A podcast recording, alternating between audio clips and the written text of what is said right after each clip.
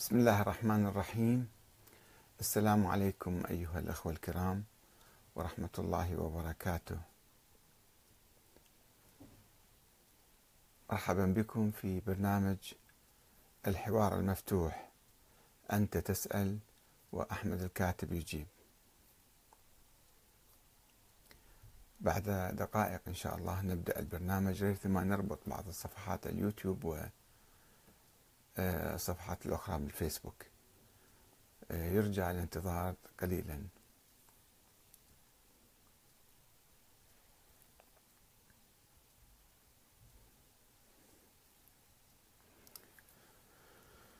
برنامج الحوار المفتوح. أنت تسأل وأحمد الكاتب يجيب. وهناك عندنا أسئلة اليوم أسئلة كثيرة. من أمس ونرحب بأسئلتكم الأخرى آه، في هذا اليوم. وإذا لم نستطع الإجابة عليها فسوف نجيب عليها غدا وفي الأيام التالية إن شاء الله. فلا تظنوا بأسئلتكم ولا ترددوا ولا تترددوا بطرح أي سؤال. طبعا نفضل أن يكون في المواضيع اللي يدور فيها البحث عندنا يعني.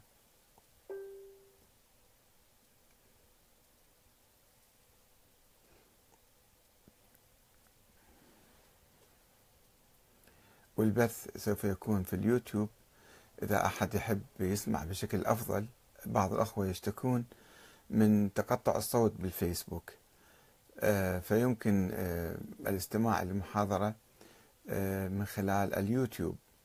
وبعض الأخوة كانوا يشتكون أن صوت اليوتيوب أيضا غير واضح ولكن أعتقد الطبعة الأخيرة أو النسخة الأخيرة من فيسبوك من من اليوتيوب كانت آه، أفضل جربتها هذا اليوم وكانت يعني لا بأس بها الصوت تقريبا أفضل من السابق. ف آه، حتى نعد هذه الصفحة إن شاء الله نحن بخدمتكم ونبدأ باخذ آه، الأسئلة والمواضيع. دقيقة إن شاء الله ونكون معكم.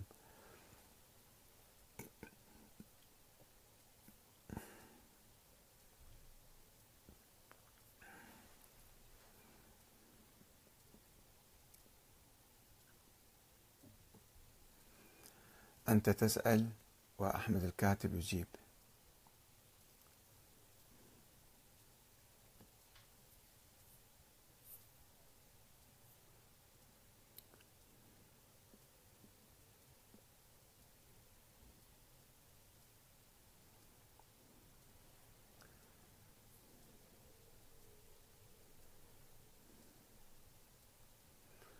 أحيانا في ضغط على الانترنت يكون بطيء شوية فمعذرة يعني على تأخرنا بضع دقائق عليكم.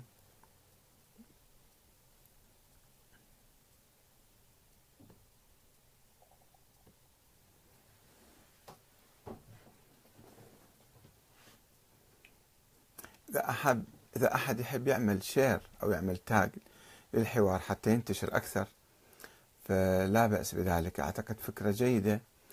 إذا invite يسوي دعوات إلى أصدقائه بعض الأخوة يعملون ذلك كما أخبروني. وممكن الأخوة الآخرين إذا أحد يحب ويشوف في كلام مفيد أو جيد آه، أن يعمل دعوات إلى أصدقائه للمشاركة وللحضور أو يعمل share كما يقولون أي مشاركة يعني آه، بحيث آه، إذا عنده أصدقاء في صفحته أو في الجروب اللي عنده يمكن أيضا يتبعون يعني يتابعونا في هذا الموضوع. وهناك الأخ الأخ بكر إبراهيم يعمل دائما هكذا وتشوفون العدد يصعد بشكل كبير يعني أحيانا لأنه آه هذا الأخ أو بعض الأخوة الآخرين يعملون مشاركة إلى صفحاتهم الأخرى.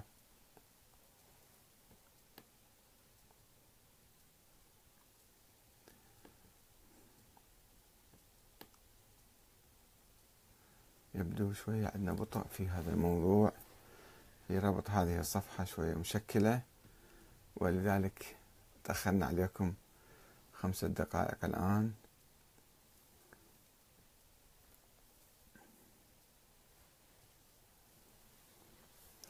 برنامج الحوار المفتوح أنت تسأل وأحمد الكاتب يجيب.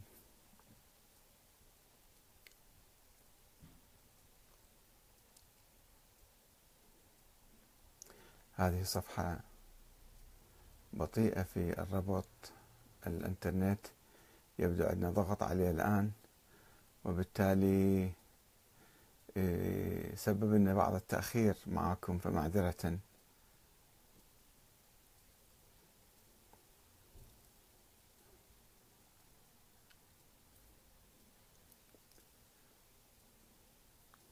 هناك صفحة أخرى عندنا. فيها حوالي أكثر من خمسة آلاف سبعة آلاف متابع. نحاول أن نصل إليهم أيضا إن شاء الله.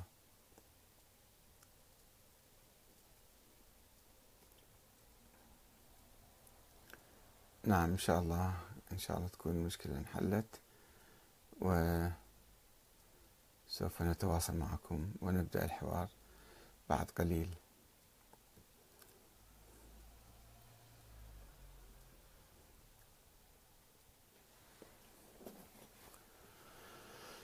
الأسئلة ما شاء الله بدأت تترى ونحن سوف نحاول الإجابة عليها إن شاء الله.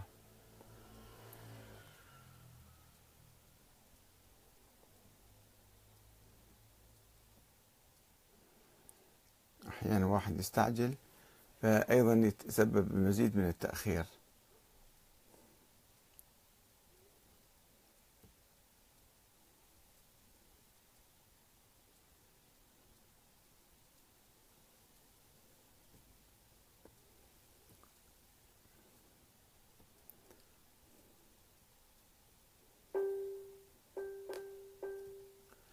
بسم الله الرحمن الرحيم. السلام عليكم أيها الأخوة الكرام ورحمة الله وبركاته.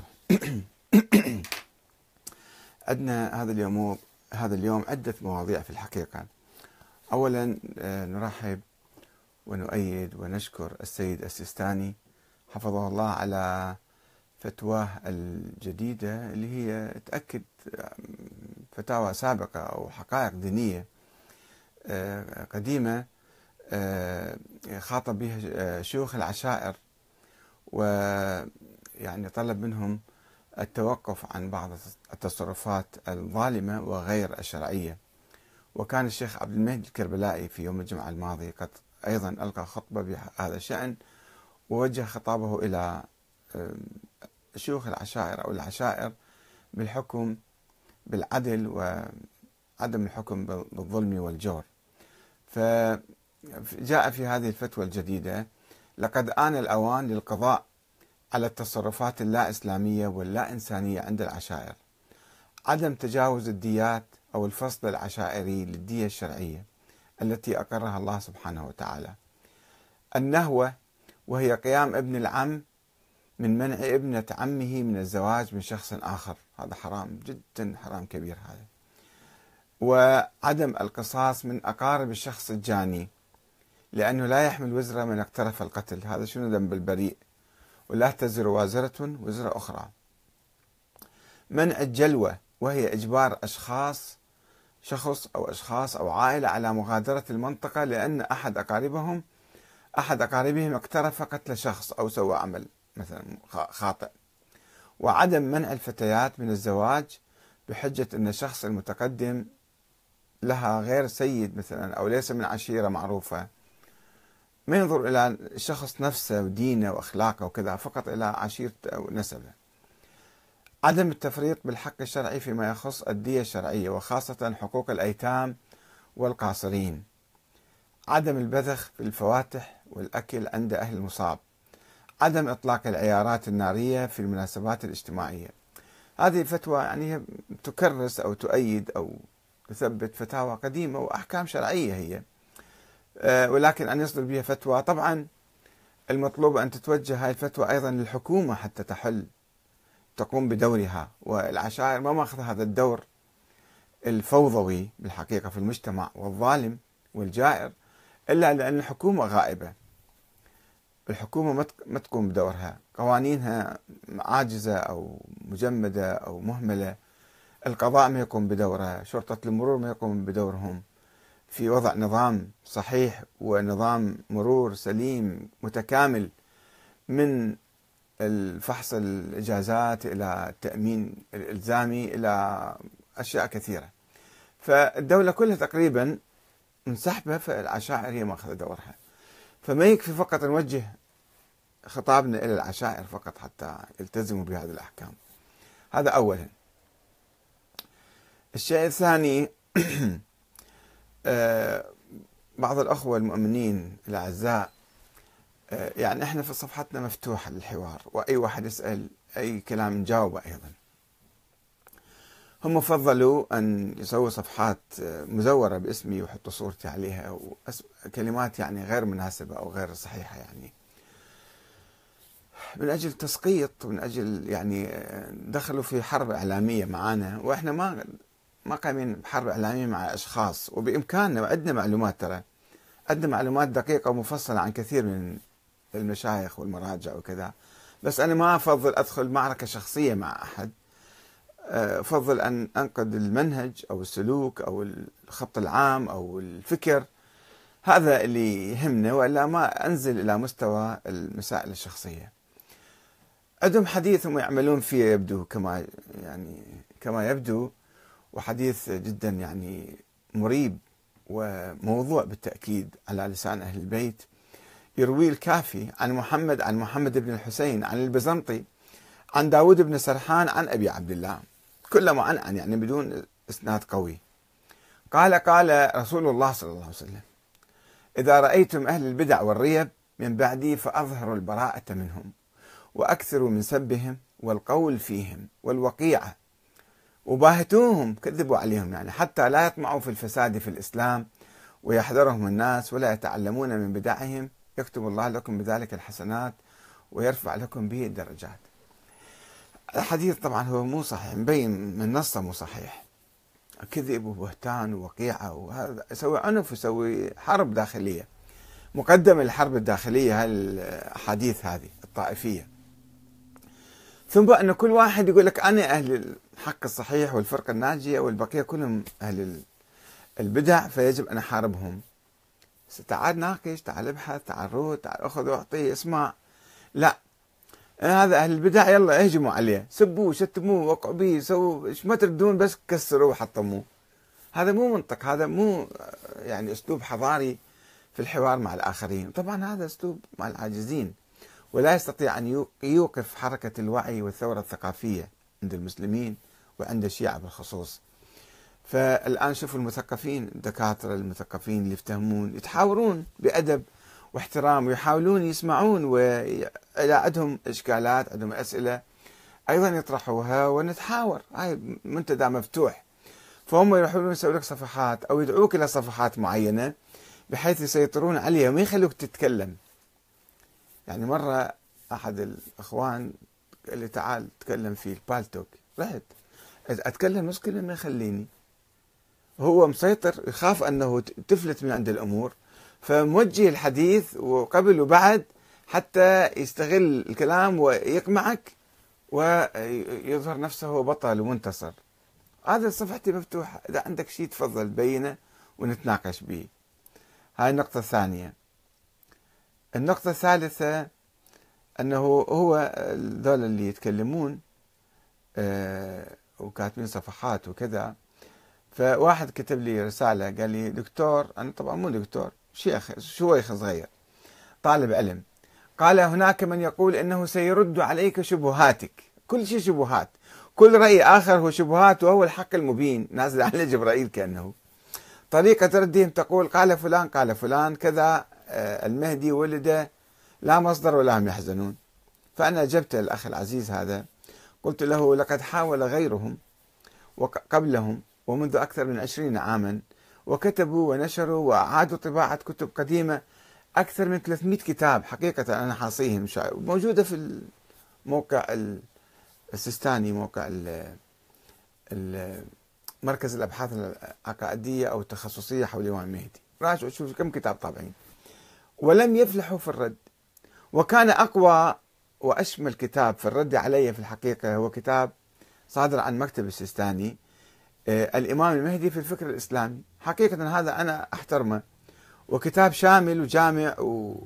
وعلى مستوى يعني الصادر عن مكتب السيد السيستاني. فاقرأه واقرأ واقرأوا هذا واقرأ الكتب الأخرى. وانظر ماذا يوجد فيه. هل استطاع أن يثبت هذه النظرية أم بقى يدور في الفضاء وبالهواء يعني. وهل يستطيع أحد أن يبث الحياة في أسطورة ميتة أو نظرية سياسية ميتة وبائدة أو شخصا وهمي لم يولد ولم يلد؟ بهالأحاديث وبهالقصص ما يمكن. اللطيف الشيخ عبد الحليم الغزي عنده حلقة هو يجاوبهم. هو أخباري اللطيف هو يجاوب يقول أنتم ما قدرتوا تجاوبوا أحمد الكاتب ولا أحد. كل كل ردودكم هزيلة. هو مطلع عليها. وأيضا يقول ينصح بقراءة كتاب عالم سبيط النيلي الشهاب الثاقب في الرد على الناصب أحمد الكاتب. مثل ذاك أيها القاضي بقم فقد عزلناك فقم. على القافية جاية. فهذا كتاب حقيقة من يعني ما أهين الكاتب من أسخف الكتب من أسخف الردود وأتفهها وما بها شيء غير سب وشتم. فأربع من الشيخ عبد الحليم الغزي يعني يقول روح اقرأ هذا الكتاب. على الأقل لو موصي قراءة كتاب المهدي في الفكر الإسلامي مال السيستاني مكتب السيستاني كان شوية أشوى يعني. ولكن ما يقرؤونهم بس العنوان خلص فلان رد عليك. مثل ما الآن واحد أخ آخر جاي يقول لي أنت هذا رد عليك فلان. سيد عبد الله الغريفي ما أدري منه زين أنت قريته؟ شفت شنو راد شنو حاكي؟ شنو الموضوع لا مو مهم. المهم هو هذا رد عليك يعني خلص آه يعني هاي مصيبتنا إنه يعني أكو حماس إنه هذا إيه ردوا عليه خلاص ردوا عليه ارتحنا. طيب التفسير شنو الفكرة؟ أنا شنو بدي أقول؟ أنا شنو بدي أناقش؟ أنا بدي أدعوك لمذهب البيت الصحيح السليم المذهب الواقعي الحقيقي اللي يفيدك في حياتك اليوم. أن شو تروح تسوي اليوم؟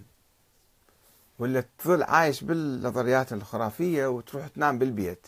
هذا أنت انضريت مو أنا انضريت والشيعة ألف سنة كانوا نايمين بالسراديب ينتظرون الإمام المهدي يطلع.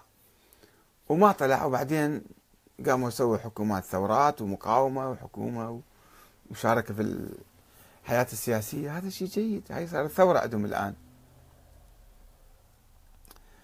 فلذلك أنا أقول لازم واحد إذا أكو ردود يقرأ الردود وبعدين يجي يوصي بقراءتها. مو بعده ما قاري أي رد وما شاء ما يدري شنو بس العنوان خلص ريح نفسه ضمير ارتاح. انه هذا أحمد الكاتب شبهاته ردوا عليه شبهاته.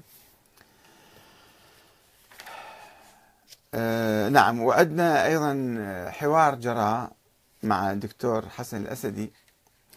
هو قدم مداخلة أمس. وأنا رديت عليه وعدت اليوم أقرأها إن شاء الله أقرأها عليكم. أه فقط آخذ بعض الأسئلة إذا أمكن حتى نبدأ الحديث. هنا الاخ ريسان لواء الزرقاني يقول النظام الديمقراطي نظام مجحف ظالم مستهتر بحقوق الإنسان والمواطنة. طيب أنا قلت للأخ ريسان طيب شنو النظام الأفضل من النظام الديمقراطي عندك؟ النظام الملكي النظام العسكري النظام الفوضوي فوضى بالمجتمع أو هذا النظام الديمقراطي. النظام الديمقراطي من مبادئه العدالة والمساواة. مساواة في الحقوق لجميع الناس. آه، مو الحكم يكون لنخبة فقط والمشاركة في الحكم فقط لمجموعة. لا كل الناس لهم حق المشاركة في الحياة العامة في, في السياسة يعني في تولي المناصب العامة. والحق في انتخاب أي واحد يردوه. هاي المبادئ. طبعا في تطبيق النظام الديمقراطي قد تحدث أخطاء. قد تحدث خلل مثلا. في بعض الجوانب القوانين الشارحة للنظام الديمقراطي أو المفصلة له قد ما تكون بمستوى جيد أو صحيح. مثل قانون النسبية في لبنان الآن. يبحثون حتى يسوون قانون نسبية حتى الانتخابات تكون معبرة عن رأي الشعب تماما. مو قانون الستين أو قانون الكذا أو قوانين ما تفرز آه، يعني صوت الناخبين بصورة جيدة. فماكو شيء أفضل من هذا، هذا في أخطاء صحيح كل الناس يعترفون في أخطاء، في استغلال رأس مالي أحيانا، استغلال إعلامي، كل هذا صحيح ولكن هذا هو الأفضل، أفضل الموجود. آه، طلال عبد يقول هل اشترك الأئمة في الغزوات هل أحرق الإمام علي أناس لمجرد قولهم أنه الله في الحقيقة اشتراك الأئمة في الغزوات يقال بعض الأئمة اشتركوا الحسن والحسين يقال وهذا مو مؤكد. أما هل أحرق الإمام ناس؟ هددهم ولكن لم يثبت أنه أحرق أحد لأنه عبد الله بن سبأ كان باقي بعد وفاة الإمام اللي هو رأس القائلين بألوهية الإمام. ضياء الياسري يقول نشرت لي ميثاق أكثر من مرة ميثاق الأسر. فما رأيك بميثاق وأفكاره ومنشوراته؟ هل تتفق معه بشيء من آرائه بالفقه أو طريقة تفكيره. يعني أنا أشوف كلام جيد وحلو أنقله مو بالضرورة مطلع على كل أفكاره ولا أعيده في كل شيء. وأنا ما أدري في الحقيقة. قد يكون ما عندي خلاف وياه. بس عنده أفكار جريئة وحلوة دي يطرحها في التفكير. دي يمارس التفكير والنقد لبعض الروايات الغير المعقولة. مهندس مهدي الحسن يقول لماذا سجن الإمام الكاظم وكم مرة؟ لأنه كان اتهامات عليه بالمعارضة وبجمع السلاح من ابن أخيه كما يقال محمد بن إسماعيل. وأيضا قد يكون هو عنده حركة. يعني أكو كلام أنه هو كان معتزل ينقلوا الصدوق والعلماء الشيعة. وأكو كلام أنه هو أيضا كان يعني آه، حركة سرية عنده مثلا مو واضحة. ولأنه كان زعيم ومعروف وواضح. أي اتهام يجي عليه بسرعة الخلفاء العباسيين كانوا يعني يخافون ويسجنوه وسجن عدة مرات. محمد نبيل الحسيني يقول أحاديث الإمامة والوصية والولاية والوراثة والإثنى عشرية وعقيدة المهدي المنتظر بلا شك هذه مشهورة. ولا ريب في جميع مشهورة في جميع المذاهب الإسلامية. هذا أحاديث مو مو مشهورة مو عن الصحيح. مو كل شيء مشهور يعني صحيح. وهسه نجي نقول ليش هذه الأحاديث مثلا هو المواقع اللي مسويها شبهات أحمد الكاتب في الموقع عندهم جديد. أه ويقولون أنه هذه السنة علماء السنة كلهم يؤمنون بالامام المهدي، طبعا مو كل علماء السنة إنما أجيال متأخرين من السنة سنتحدث عنهم. أي. فما تفسير الآية وكل شيء أحصيناه في إمام مبين، في كتاب يعني مو يعني في الإمام داخل الإمام يعني أحصيناه وين يحصون هذا؟ في الإمام في كتب يعني في كتاب رئيسي. ما قولك في الإعجاز العلمي في علم أمير المؤمنين؟ شنو يعني الإعجاز العلمي؟ هذه روايات تنسب مو دقيقة. وكيف وصل إلى هذا العلم؟ يعني شنو عنده علم غيب يعني؟ إعجاز علمي. يعني ما ما مو صحيح هذا. وكم آية نزلت في حق الإمام علي؟ إحنا ما عندنا الإمام علي نزلت بحق آيات. آيات كثيرة ولكن الكلام ما عندنا في حول الإمام علي. كلام حول نظرية الإمامة. أنه هاي النظرية التي آمنا بها فكبلتنا فخدرتنا فجعلتنا ننام وحرمت علينا إقامة الدولة في عصر غيبة إلا بقيادة الإمام المعصوم والإمام المعصوم ما ظهر فإحنا ظلنا ألف سنة ضاعت من عمرنا. كنا خارج التأريخ. كنا على هامش هذا. كنا مظلومين. الظلم اللي أصابنا عبر التاريخ جزء من عندنا من أنفسنا من نظرياتنا السلبية اللي آمنا بها. الآن لما نحن نقوم ونظهر ونقاوم ونشكل حكومات ما ما حد يقدر يظلمنا بعد. إلا إحنا نظلم أنفسنا بأنفسنا. سعد مالك الماليماني يقول سؤال صريح ما هو هدفك وغايتك من أطروحاتك؟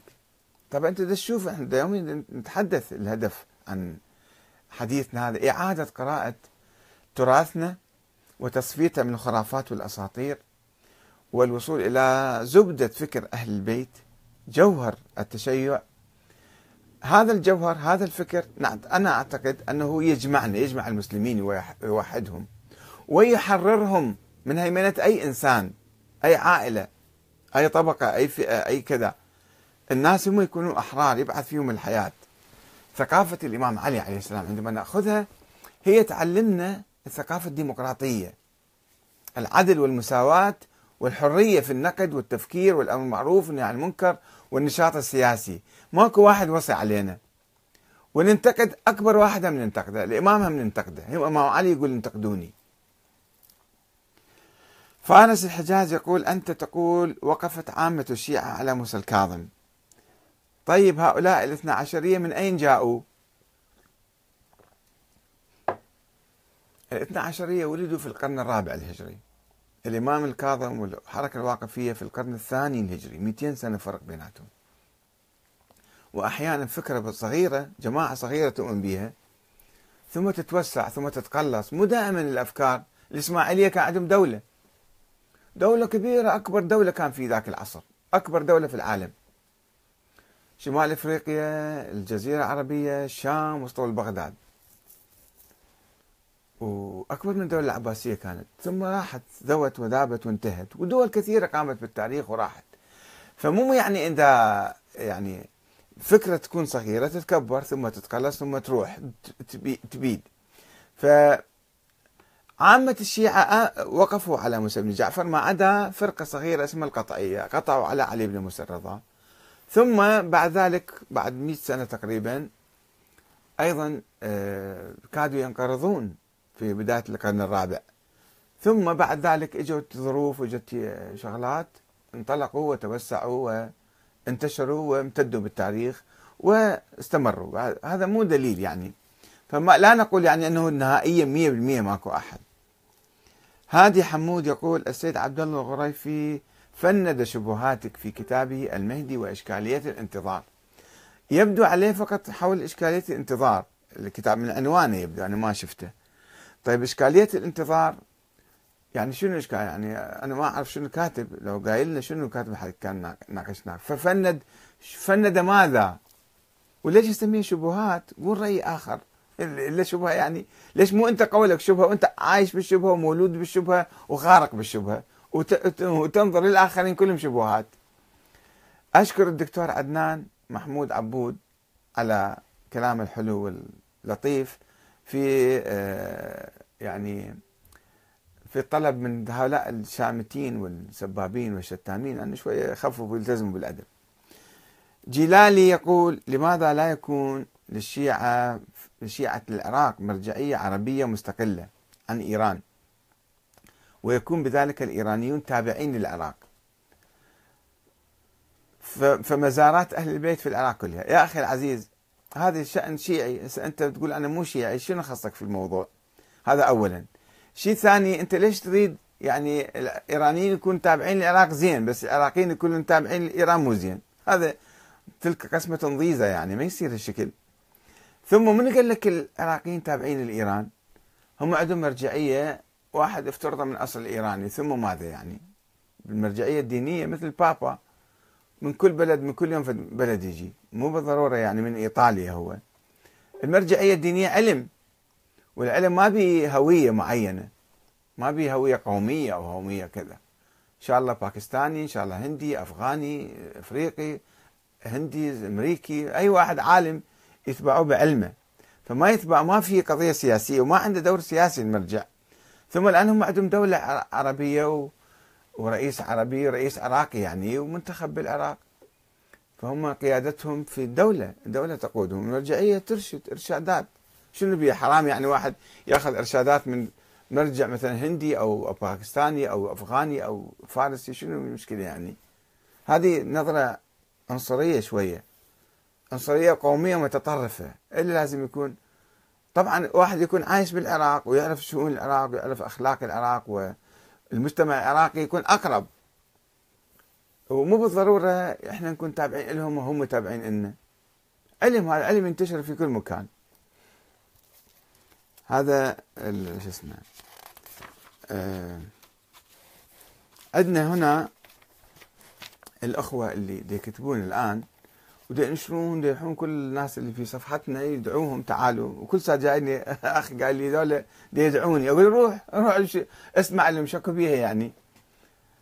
يعني على أساس يعني يسوون التفاف. يعني أدعوكم روحوا استمعوا. أقرأ كل كتبهم. 300 كتاب موجود. عن الامام المهدي روحوا اقروهم كلهم. في مركز الدراسات التخصصية عن الامام المهدي محاضرات وكتب كل شيء. أنا ما خايف من عندها بس فكروا فيها في نفس الوقت وشوي أنظروا. بالذات هالنقطة إذا بحثت قبل ما أنتقل إلى الدكتور آه، حسن الأسدي. يقول السنة يؤمنون بولادة ووجود المهدي. طيب. السنة يؤمنون بوجود وولادة الإمام المهدي. هذول السنة أولا أنتم تأخذون عقيدتكم من السنة لا تأخذون أنتم أدلتكم الشخصية الذاتية.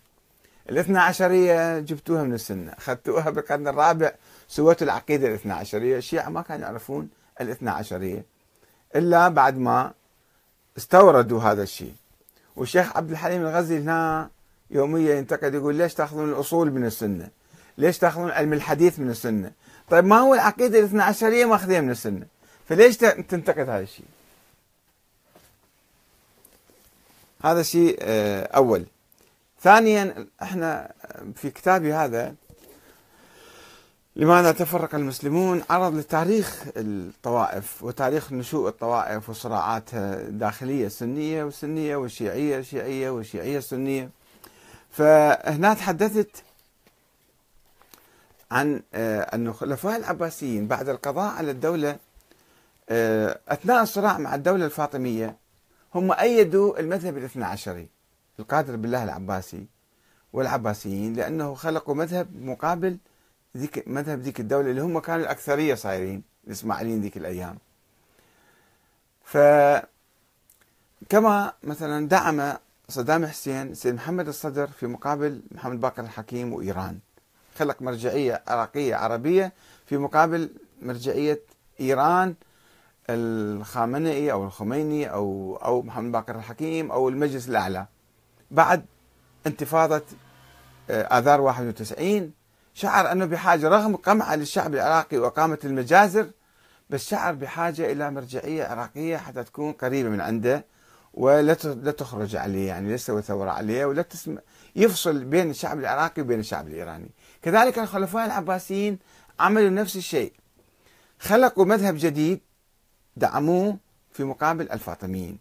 ثم بعدما قضوا على الدولة الفاطمية الناصر للدين الله العباسي هذا في القرن السادس كان ومن أعظم خلفاء العباسيين في الفترة الثالثة تقريبا مو في الفترة الثانية فترة ضعف. حاول أن يبني الدولة العباسية من جديد. هذا هو أعلن تبنيه للمذهب الاثنى عشري. وأيضا أكيد راح يعني تبني الدولة العباسية راح ينعكس على كثير من شيوخ السنة وعلمائهم وكذا ويصير فت خط عند السنة. يؤمنون بالأئمة الاثنى عشر. وهو طبعا هذا الناصر لدين لدين الله العباسي. بنى سرداب الغيبة. وكتب اسمه حتى الآن موجود اسمه. بالباب وفي المنبر تحت. هذا تاريخ وهذا موجود. هذا يعني هذا آه، أكبر دليل على ذلك. فالناصر لدين الله العباسي عندما تبنى المذهب الاثنى عشري ووجود الإمام الثاني عشر طبعا كان يهدف أن يقضي على الشيعة على الثورة الشيعية. هذا المهدي الذي لا يوجد ولم يولد فيعلق يعلق الامال به شيء وهم وهو يرتاح. وهذا المذهب يعني آه، آه، انعكس انعكس في كتابات بعض علماء السنة اللي صاروا أيضا يجيبون أحاديث وكذا يأيدون الاحاديث وعندي في هذا الكتاب أيضا لماذا تفرق المسلمون الحقيقة والوهم في الخلاف الطائفي عن السنة الاثنى عشرية؟ عندنا آه، شيعة اثنى عشرية وعندنا سنة اثنى عشرية. السنة الاثنى عشرية آه، تبنتها هاي العقيدة فرق صوفية سنية تؤمن بخلافة الخلفاء الثلاثة الأوائل. هي سنية يعني تؤمن اللي يؤمن بخلافة الخلفاء الثلاثة هو يصير سني. وتجمع بينهم وبين حب أهل البيت وزيارة قبورهم والتبرك بهم وطلب الشفاعة منهم. وقد نظر لها بعض العلماء السنة كالقندوزي وتبناها البكتاشية والانكشارية في العهد العثماني. انكشارية الجيش لقرون هو كان يحكم الدولة العثمانية. هذول أيضا تبنوا هذا المذهب تبنوا الاثنى عشرية. والآن هناك فرق صف فرق صوفية. البكتاشية وغيرهم وأنا شفتهم أنا ملتقي بهم حتى في السودان موجودين رافعين أسماء الأئمة الاثنى عشر. هم سنة يقول إحنا سنة وصوفية ويؤمنون بالأئمة الاثنى عشر. ولكن ما يعتقدون بأن الخلافة كانت الإمام علي ونص كان على الإمام علي وعمر وابو بكر سرقوا الخلافه من عندهم. فرق بين الشيعة الاثنى عشرية والسنة الاثنى عشرية. أن ذول يؤمنون ذول رجال يحبوهم مؤمنين عدول. يعني ما في شيء عندهم. بس ما يؤمنون بنص عليه من الله.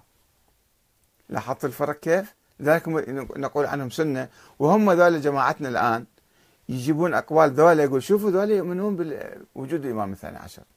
هذه آه، نقطة. وطبعا نتحدث عن انكشارية منهم وشنو صاروا.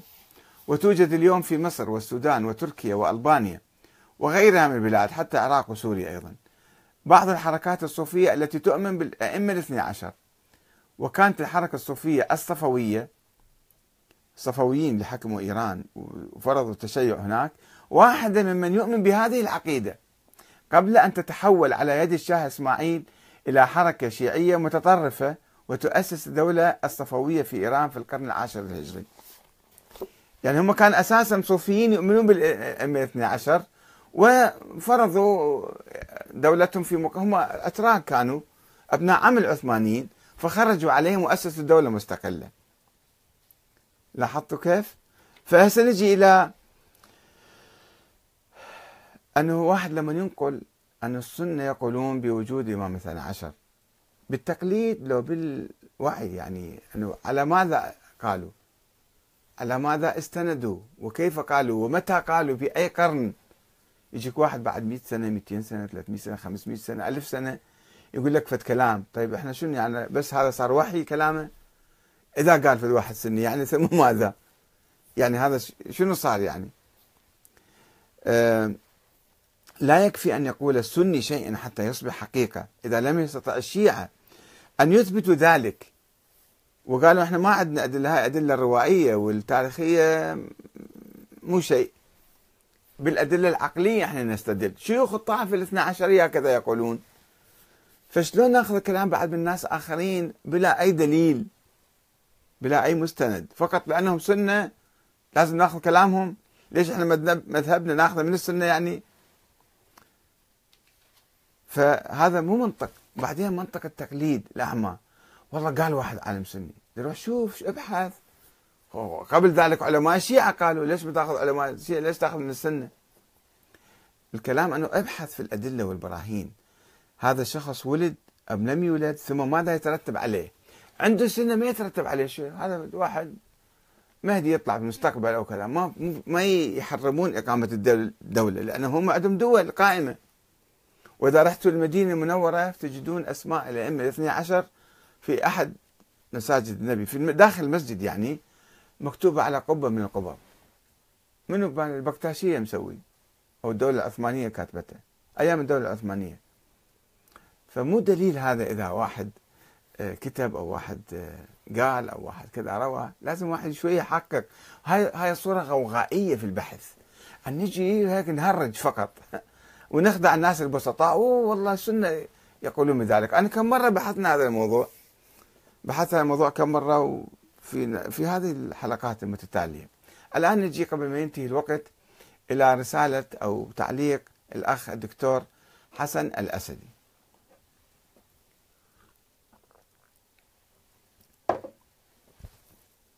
يقول جناب الشيخ الفاضل أحمد الكاتب تركيزك على مسألة بطلان الانتظار ووجود الإمام المهدي وبالأحرى تركيزك على بطلان الإمامة إلا بمفهوم الشورى والديمقراطية التي تريد أنت أن تظهر الشيعة المعاصرين وقد تبنوها نظرية للحكم بعد أفول نجم الإمامة المعصومة.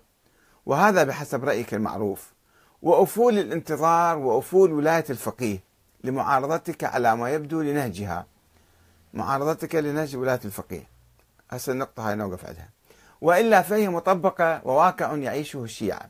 وغيرهم في الجمهورية الإسلامية الإيرانية بغض النظر عن رؤيتك أو تقييمك لها أو رؤيتنا لذلك. فالواقع معاش وناجح ولكنك تريد بديلا بادعائك أن هناك مشروعا للشيعة هو الديمقراطية بديلا لنظرية الحكم عند الإمامية. وهذا ما كان واضحا في ندوتك بكربلاء التي عقدتها رابطة الرافدين وقد تداخلت معك بهذا الخصوص. العام الماضي أنا كنت في زيارة لكربلاء.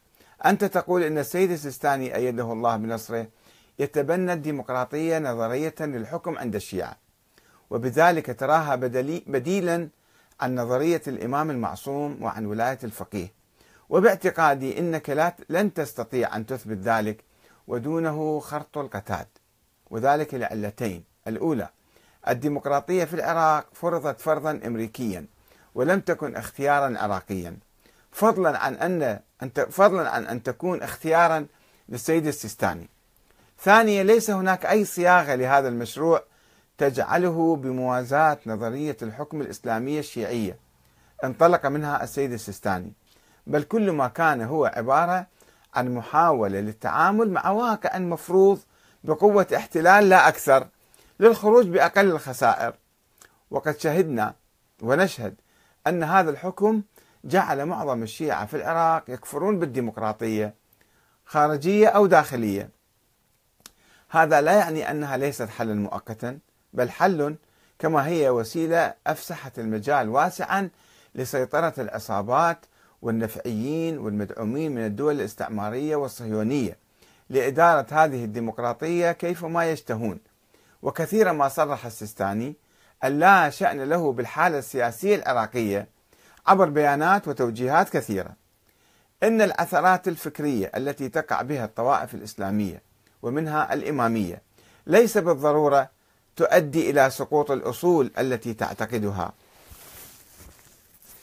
بل النظرة المتأنية تفرز أن هناك مغالاة أو فهما مغلوطا أو تفريعات يبتدعها بعض العلماء فتطغى على الأصل الأول كما أوضح بعض كما أوضح ذلك بعض المجددين من أمثال السيد فضل الله والسيد كمال الحيدري وجماعة من تلامذة السيد فضل الله وغيرهم. فالإمامة المعصومة والانتظار مفهومان قرآنيان وإن ساء فهمنا لهما فلا يعني أنهما غير موجودتين. هذه كانت رسالة أو تعليق الدكتور حسن الأسدي على حواراتنا يوم أمس. فأنا أجبت بهذه الرسالة. أو هذا التعليق. الأستاذ الكريم الدكتور حسن الأسدي الموقر. السلام عليكم ورحمة الله وبركاته. لا أعتقد بأني أحتاج لأبطل نظرية الإمامة أو أنفي وجود محمد ابن الحسن العسكري.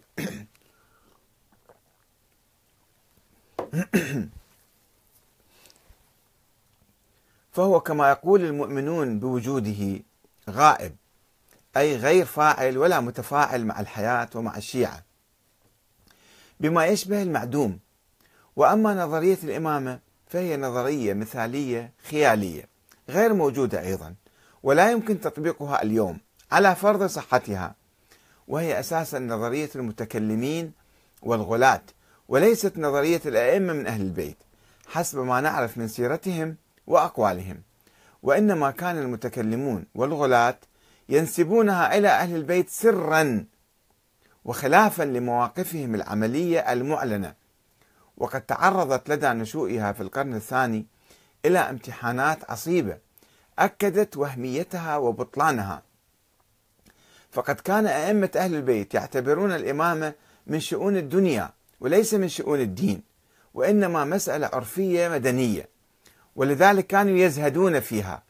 وقد رفض الإمام علي تولي الخلافة بعد مقتل عثمان وقال للثوار إني لكم وزيرا خير لكم مني أميرا.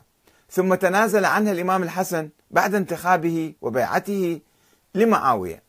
ولو كانت الإمامة من الله بالنص والتعيين لم يكن يجوز له التنازل عنها لأي أحد ولأي سبب وتحت أي ظرف. وقد انتخب أهل العراق الإمام الحسين وبايعوه وعندما قتل لم يعين أحدا من بعده ولم ينص ولم يوصي إلى ابنه زين العابدين. ولذلك فقد اعتزل هذا الإمام, الإمام. الإمامة والسياسة وأغلق عليه الباب فتصدى لها عمه محمد بن الحنفية. وحاول الإمامية الذين نشأوا في القرن الثاني أن يضربوا الكيسانية أتباع ابن الحنفية وابنه أبي هاشم عبد الله فادعوا أن الإمام زين العابدين نازع عمه حول الإمامة. وقال له هذا بأنه وصي علي وأكبر منه. فقال له أن الإمامة ليست بالكبر وإنما هي من الله. كما يزعم الإمامية يعني. فسأله عن الدليل على ذلك. فقال لنذهب ونحتكم إلى الحجر الأسود. فذهب وسلم عليه فلم يرد على ابن الحنفية وسلم على زين العابدين بلسان عربي فصيح. وهكذا حاولوا إثبات الإمامة لأبناء الحسين بهذه المعجزة الأسطورية التي لم تحدث للنبي ولا للإمام علي. ثم نقلوا الإمامة إلى محمد الباقر وجعفر الصادق وأشار الصادق إلى ابنه إسماعيل فمات في حياته مما ولد صدمة لدى الإمامية واكتشف السليمانية فرقة ذولا من الشيعة الإمامية كانوا أتباع سليمان بن جرير الرقي بطلان نظرية الإمامة. للوصية إلى إسماعيل. أو عدم وجود أي رابط سماوي مع الإمام الصادق. فقال بالشورى هذا سليمان بن جرير الرقي قال الإمامة بالشورى مو بالنص من الله لأنه هذا تبين مو صحيح الكلام. وتراجع عن الإمامة الإلهية. ثم ذهب عامة الشيعة بعد وفاة الصادق إلى ابنه الأكبر عبد الله الأفطح وأصبح إماما للشيعة الإمامية. ثم مات بسرعة دون أن يخلف ولدا فانقسم القائلون بإمامته إلى ثلاثة فرق أو ثلاث فرق. فرقة قالت بوجود ولد مخفي له وهو محمد بن عبد الله الأفطح قالوا إنه المهدي. وفرقة انتقلت إلى أخيه موسى بن جعفر. وفرقة ثالثة شطبت اسمه من قائمة الأئمة. ولكن موسى بن جعفر لم يدعي الإمامة فضلا عن الإمامة الإلهية والأسمى والنص عليه من الله وعلم الغيب. كل هذا ما ادعى الإمام وعندما توفي وقف عامة شيعته عليه ولم يعرفوا أحدا بعده ولم يعترفوا بالرضا. علي بن موسى الرضا. وعندما توفي الرضا إلا جماعة صغيرة يعني. وعندما توفي الرضا كان ابنه الجواد بعمر سبع سنين. ولم يكن قد تعلم ولا تكلف شرعيا. وهذا المفروض يصير قائد الأمة الإسلامية وطفل عمره سبع سنين. وهكذا كان ابنه الهادي أيضا ابن ثمان سنين الذي أوصى إلى ابنه محمد فمات في حياته سيد محمد في بلد. فقال بدأ لله في محمد كما بدأ في إسماعيل. والتفت إلى الحسن العسكري وقال له يا بني أحدث لله شكرا فقد أحدث فيك نعمة أو أحدث فيك أمرا. أي لم تكن إماما وأصبحت الآن إماما كما يقول أبو هاشم الجعفري. ثم توفي الحسن العسكري دون خلف فانقطعت سلسلة الإمامة وانتهت منذ ذلك الحين على الرغم من افتراض قسم من شيعته بوجود ولد له في السر. كما ادعى فريق من الفطحية وجود ولد للإمام عبد الله الأفطح ولم يظهر أي أثر لذلك الولد منذ ذلك التاريخ أي منذ حوالي 1200 عام. وظل الذين آمنوا بوجوده ينتظرون خروجه ليقيم لهم حكومة ودولة فلم يظهر. ولا يبدو أنه سيظهر في المستقبل لأنه لم يولد أساسا ولا دليل تاريخيا قطعيا آه، على ولادته أو وجوده.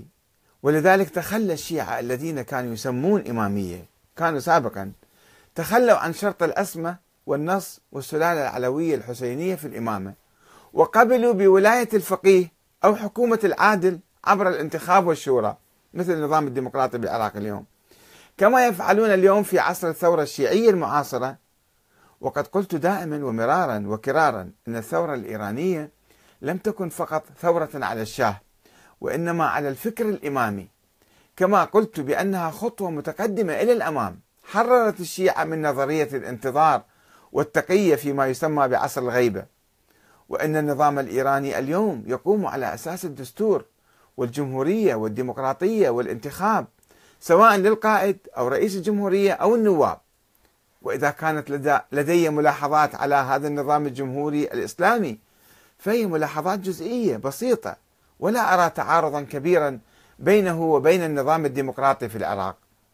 ولم أقل ولا أقول بأن النظام العراقي الديمقراطي بديل عن النظام الإيراني.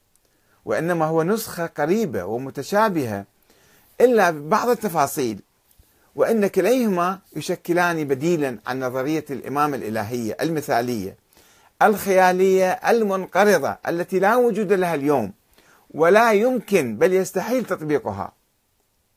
واسمح لي أن أختلف معك في قراءة التاريخ القريب جدا وهو موقف السيد السيستاني ودوره في إقرار الدستور والنظام الديمقراطي.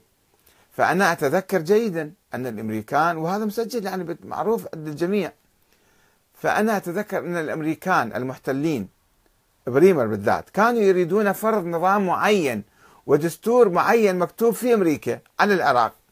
فرفض السيستاني وأخرج مظاهرات عارمة في بغداد. فوافق الحاكم العسكري بريمر على إجراء انتخابات دستورية.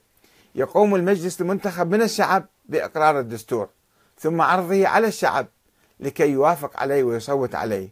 كما طالب السيستاني نفس الشيء السيستاني بريمر خضع له. وهكذا تم إجراء الانتخابات الدستورية التأسيسية التي أقرت الدستور ثم إجراء الانتخابات التي جاءت بالجعفري والمالكي والعبادي. مما يعني أن النظام الحالي الديمقراطي في العراق هو محل تأييد المرجعية والأحزاب والحركات الإسلامية الشيعية والسنية ولم يكن مفروضا من أمريكا. هذا خطأ الكلام هذا.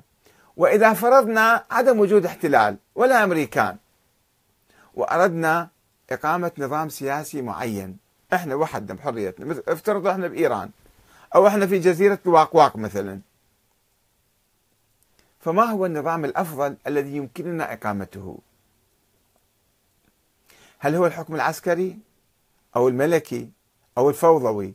أم النظام الديمقراطي البرلماني أو الرئاسي؟ إحنا عندنا خيارين لو نظام برلماني لو رئاسي. وهذا هو الموجود. سواء أمريكا حطته لو ما حطته أمريكا رادت لو ما رادت. شنو عندنا أفضل من هذا النظام؟ يعني إذا رفضنا هذا النظام قلنا هذا مو زين شو نسوي؟ شنو البديل؟ كل حزب يحكم في منطقته أو كل حزب يسوي انقلاب عسكري. وأما القول بأن السيستاني وافق على هذا النظام الديمقراطي مؤقتا وبصورة استثنائية فهو قول بلا دليل لأنه ممكن يستمر مئات السنين على النظام. وقد مضت علينا أكثر من ألف سنة ونحن جالسون ننتظر الإمام المعين من قبل الله ولم يأتي. فماذا كنا سنفعل في الماضي والمستقبل؟ لو نرجع لي وراء قبل ألف سنة نريد نسوي نظام. انتظار نظرية صحيحة؟ لا مو صحيحة. طيب شنو كان يجب علينا أن نعمل؟ يجب أن نقيم حكومة. هاي الحكومة كيف نقيمها؟ بالقوة والانقلابات أم بانتخاب الناس وإرادتهم؟ وبالشورى يعني.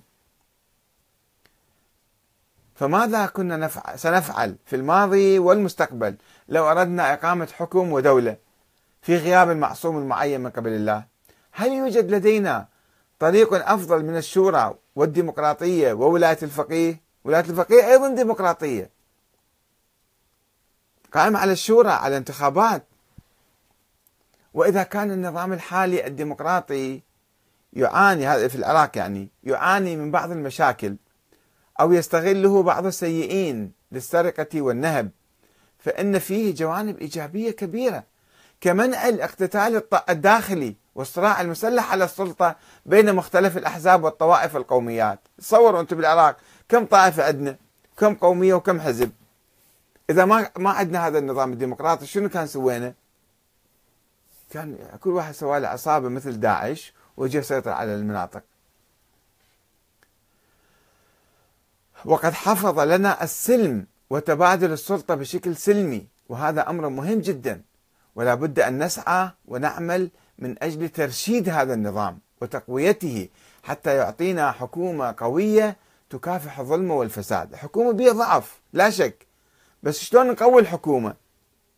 شوي نسوي إصلاحات دستورية نسوي بعض القوانين بالانتخابات. نحتاج نفكر ونعمل ونشتغل حتى نقوي الحكومة ونقوي النظام بصورة عامة. أو نستبدل الحكومة الفاشلة بأفضل منها عبر الانتخابات الدورية. ولا يجوز أن نقول أن النظام الديمقراطي سيء أو نتبرأ منه وننفي رعاية السيستاني والمرجعية له. هذا مو صحيح لأن هو السيستاني هو اللي أسس هذا النظام. صحيح هو مو مع الحكومة مو مع المسؤولين هو يبتعد عنهم. في أنتم العراقيين انتخبوهم هم يحاسبوهم هم يغيروهم. صحيح أن السيستاني لا علاقة له بالأحزاب والحكام والمسؤولين ولكنه هو الذي أسس هذا النظام وله الفضل بذلك. مو نجي نقول لا لا هو ما نحاول نبرأ من الشغلة هذه. إن فشل نظرية الإمامة الإلهية المثالية الوهمية في حياة الأئمة فشلت هذه النظرية. وبعد وفاتهم واستحالة تطبيقها خلال أكثر من ألف عام ليس عثره عابرة وإنما دليل على بطلان ووهمية هذه النظرية وعدم ارتكازها على أدلة شرعية قوية لا قرآنية ولا نبوية ولا من أهل البيت بل هي تتناقض مع سيرة الأئمة وأقوالهم المعلنة وتاريخهم الطويل. وقد وصلت إلينا من بقايا الغلاة والمنحرفين البعيدين عن أهل البيت وعن العقل السليم. وآن لنا أن نعود إلى القرآن والعقل ولا يوجد أمامنا سوى نظام الشورى أو الديمقراطية. والسلام عليكم ورحمة الله وبركاته. أخوكم أحمد الكاتب. هذا أيضا كان ردنا على الدكتور حسن الأسدي وما عرفنا شنو جوابه بعدين. إذا كان عنده جواب الآن ممكن آه، نسمع له وممكن نتابعه وممكن نشوف يعني قبل بكلامنا ولا ما قبل. ننتظر أن يجيبنا على ذلك. أعتقد إلى هنا يكفي أن يعني نتوقف ونواصل الحديث معكم إن شاء الله في الأيام التالية. والسلام عليكم ورحمة الله وبركاته وتصبحوا على ألف خير.